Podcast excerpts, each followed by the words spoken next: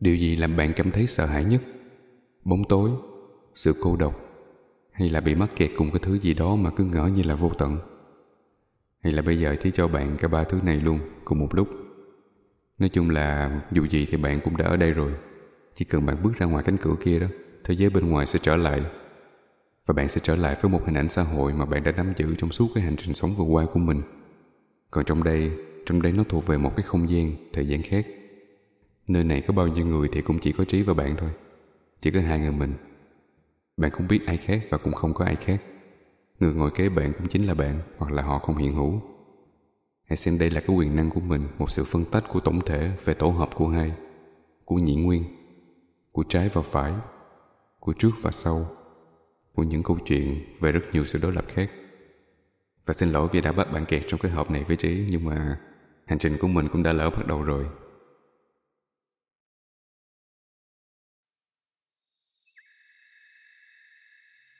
Hồi nhỏ có hai thứ mà Trí rất là ghét. Thứ nhất là bóng tối, Và cái thứ hai là ở một mình mình. Kiểu giống như là bóng tối nó cho mình một cái sự mông lung vô định nào đó mà rất là lớn luôn. Giống như bây giờ, bạn thử tưởng tượng mình đang làm một cái hành động gì đó rất là quen thuộc Trong một cái không gian mà mình cũng rất là quen thuộc đi. Chẳng hạn như là bạn đang đang tưới cây Và đột nhiên có những giọt nước nó bắn vào mắt của mình và bạn không thấy đường nữa. Thì cái đầu tiên mà mình nghĩ đến là làm sao để mà mình có được cái tầm nhìn trở lại.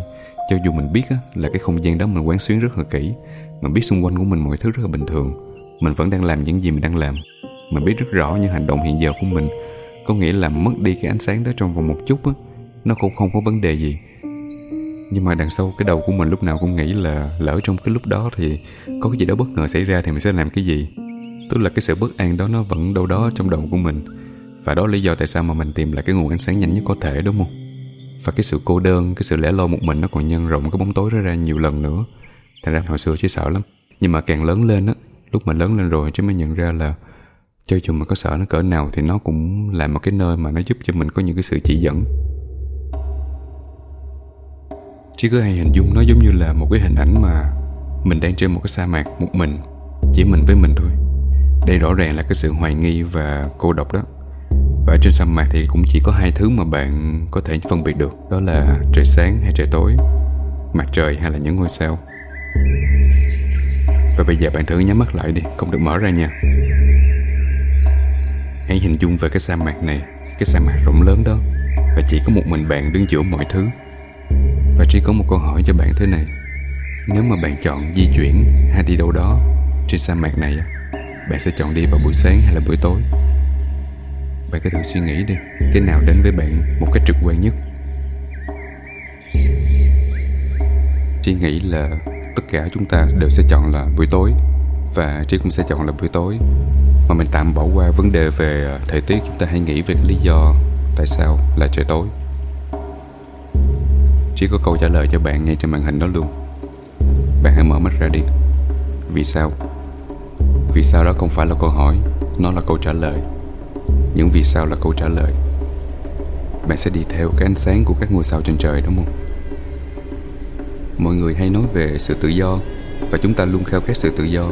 Nhưng mà sự tự do với không một mục đích nào cả, nó giống như là cái sa mạc vô định mà mình đang đứng trên đó đó những người do thái đã mông lung ở trên đó hàng ngàn năm, chỉ vì là họ nghĩ là nó cho họ sự tự do. Nhưng mà cũng chính vì nó mà họ trở nên đổ vỡ, đúng không? Họ mệt mỏi tới mức mà họ muốn trở lại sự thống trị độc tài dưới trướng của pharaoh vì đối với họ, cho dù độc tài xấu xa thế nào chí ít là nó cũng cho họ sự chỉ dẫn là họ biết là hàng ngày họ phải làm cái gì. Còn trên sa mạc này, không ai cho họ sự chỉ dẫn cả. Và đó là cái bẫy của tự do. Và để thoát ra được cái sa mạc đó thì nó có hai thứ thứ nhất là mình phải nhìn thấy được cái vì sao đó. Và cái thứ hai là mình phải chịu đi.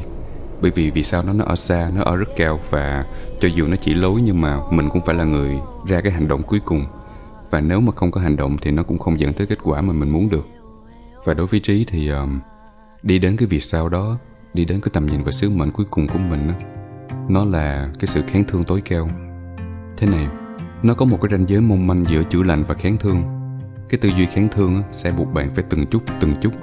Đối diện với những điều mà bạn không thích, bạn phải giãn nở cái vùng an toàn theo cái cách mà bạn vẫn thở được, nhưng mà nó cũng không phải là là dễ thở.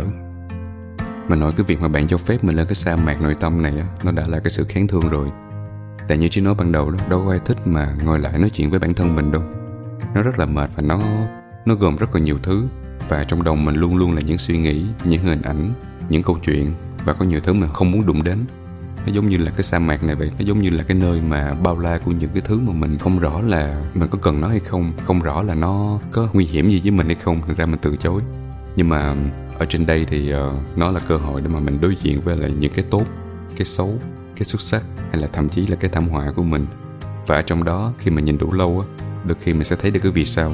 Tức là mình thấy được cái gì đó mà sẽ kết nối với mình để trở thành một cái trục và mình tiến tới trong cuộc sống này và bạn có biết là những người do thái khi mà họ mông lung trên cái sa mạc vô định đó, họ còn phải đối diện với cái gì không? Họ còn phải đối diện với lại hàng ngàn con rắn độc ẩn nấu trong cái sa mạc này. Và đó đó lại là cái bẫy của tự do. Thì trong cái lúc đó, Moses để cứu giúp những người do thái này thì mới lên cầu cứu với Chúa. Và hỏi Chúa cách nào để mà triệt tiêu những con rắn này? Và bạn biết câu trả lời của Chúa là gì không? Chúa kêu Moses, về gặp những người do thái này, kêu họ tại một cây trượng đồng và gắn một con rắn trên đó và bắt tất cả những người do thái đó nhìn vào cây trượng đồng với con rắn này. Đó là sự kháng thương tiếp theo, bởi vì khi mà bạn nhìn vô cái gì đó mà đáng sợ á, bạn nhìn đủ lâu á, thì nó không còn đáng sợ nữa. Và đó là cách mà những người do thái vượt qua nỗi sợ của những con rắn trên sa mạc. Và đối với trí thì đó cũng là hình ảnh của sự kháng thương rất là rõ ràng. Nhìn cái gì đó đối diện với nỗi sợ và xóa nỗi sợ đó ra khỏi trong đầu của mình.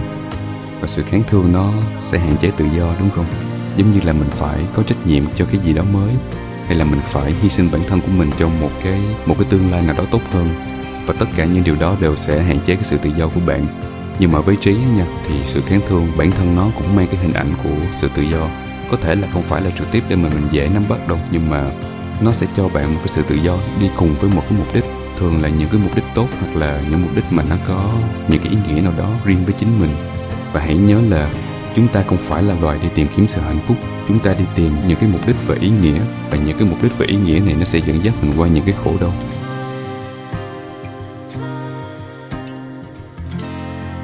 Và trí lại cứ nhớ về Martin Heidegger khi mà ông diễn tả một trong ba cái cái sự kiện mà có thể dẫn con người đến cảnh giới của sự hiện sinh.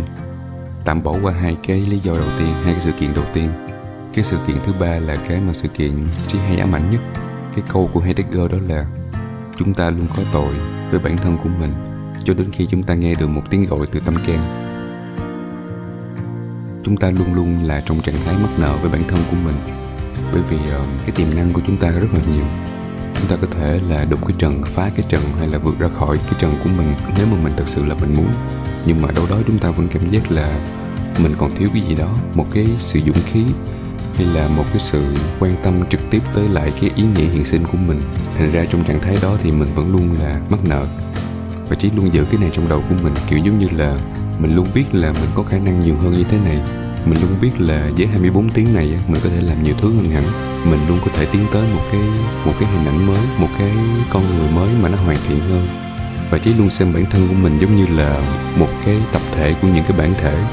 Có nghĩa là bạn có thể nghĩ là mình đang là một người, nhưng mà thực tế là con người của bạn trong 2 năm nữa 4 năm nữa 5 năm nữa 10 năm nữa, họ đều là những người lạ với bạn. Có nghĩa cũng là bạn đó, nhưng mà trong năm 10 năm nữa, bạn là một cái phiên bản khác. Và bạn là cái tập hợp của những cái phiên bản kéo dài trong xuyên suốt cái chiều dài mà bạn tồn tại.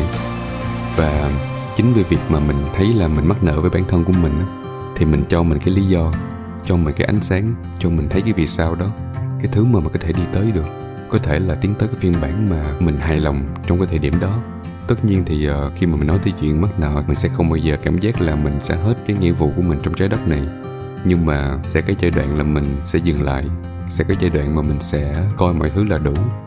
Nhưng có thể không phải là bây giờ. Trí tin là những người nghe những gì mà trí nói đều là những người trẻ.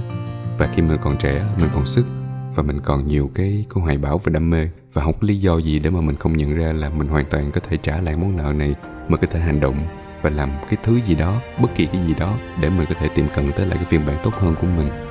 Mặc dù chỉ biết là không phải ai trong chúng ta cũng có được một cái động lực nguyên bản, hay là có một ai đó đứng đằng sau cho mình một cái sự tin tưởng là mình có thể sẽ làm bất cứ điều gì được.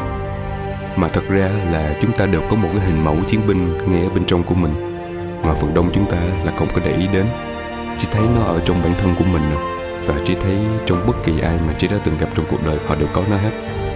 Có những người thì nó sẽ rõ ràng hơn những người còn lại, và một số người thì nó sẽ bị vùi sâu ở một cái, dưới một cái lớp của những hình mẫu khác. Và với trí thì nó có ở trong một người đàn ông hay là ở trong một người phụ nữ. Và nếu bạn không tin trí thì cứ nhớ tới cái lần cuối cùng mà bạn bỏ cuộc là khi nào. Nếu mà bạn không nhớ được lần đó luôn thì có nghĩa là bạn đã chưa từng bỏ cuộc bạn chỉ tạm dừng thôi, hoặc là bạn chỉ đi chậm lại thôi. Sự thật là bạn vẫn ở đây và hiên ngang trong cuộc sống này bất kể điều gì á. Nếu tất cả những điều đó mà không đến từ cái gã chiến binh ở trong bạn thì trí cũng không biết là nó đến từ cái gì luôn. Thì thành ra câu hỏi của trí cho bạn và trí cũng muốn bạn tự đặt câu hỏi đó cho mình là bạn tưởng bạn dễ bị đánh bại lắm sao? Và nói tới đây thì trí nghĩ là trí nói ra đủ rồi, và trí đã phía trước của bạn trong cái thời gian này. Nhưng mà bây giờ bạn sẽ là người cầm cương bạn sẽ người lên trước bạn sẽ là người đại diện cho bản thân của mình và trí sẽ bước về đằng sau. Và trong khoảnh khắc này, trí không muốn là người đứng trước bạn nữa. Bạn là nhân vật chính, bạn là cái lý do để bạn tồn tại, bạn là cái lý do để bạn thấy tốt hơn, bạn là cái lý do để bạn đưa ra bất kỳ cái hành động nào. Và trí sẽ luôn ở đằng sau. Trí sẽ làm mọi cách để mà làm bạn cảm thấy an tâm. Trí sẽ cho bạn một cái vỗ vai. Nếu bạn thấy nợ với bản thân của mình, bạn sẽ trả lại món nợ này sòng phẳng. Còn nếu bạn không thấy nợ và bạn thấy mình đã đủ rồi thì đây là cơ hội để bạn phá trần và bạn đi xa hơn nữa. Và trí muốn ở đây, ngay đằng sau, để mà chứng kiến cái việc này. Và trí cũng tin là mọi điều tốt nhất sẽ đến với bạn.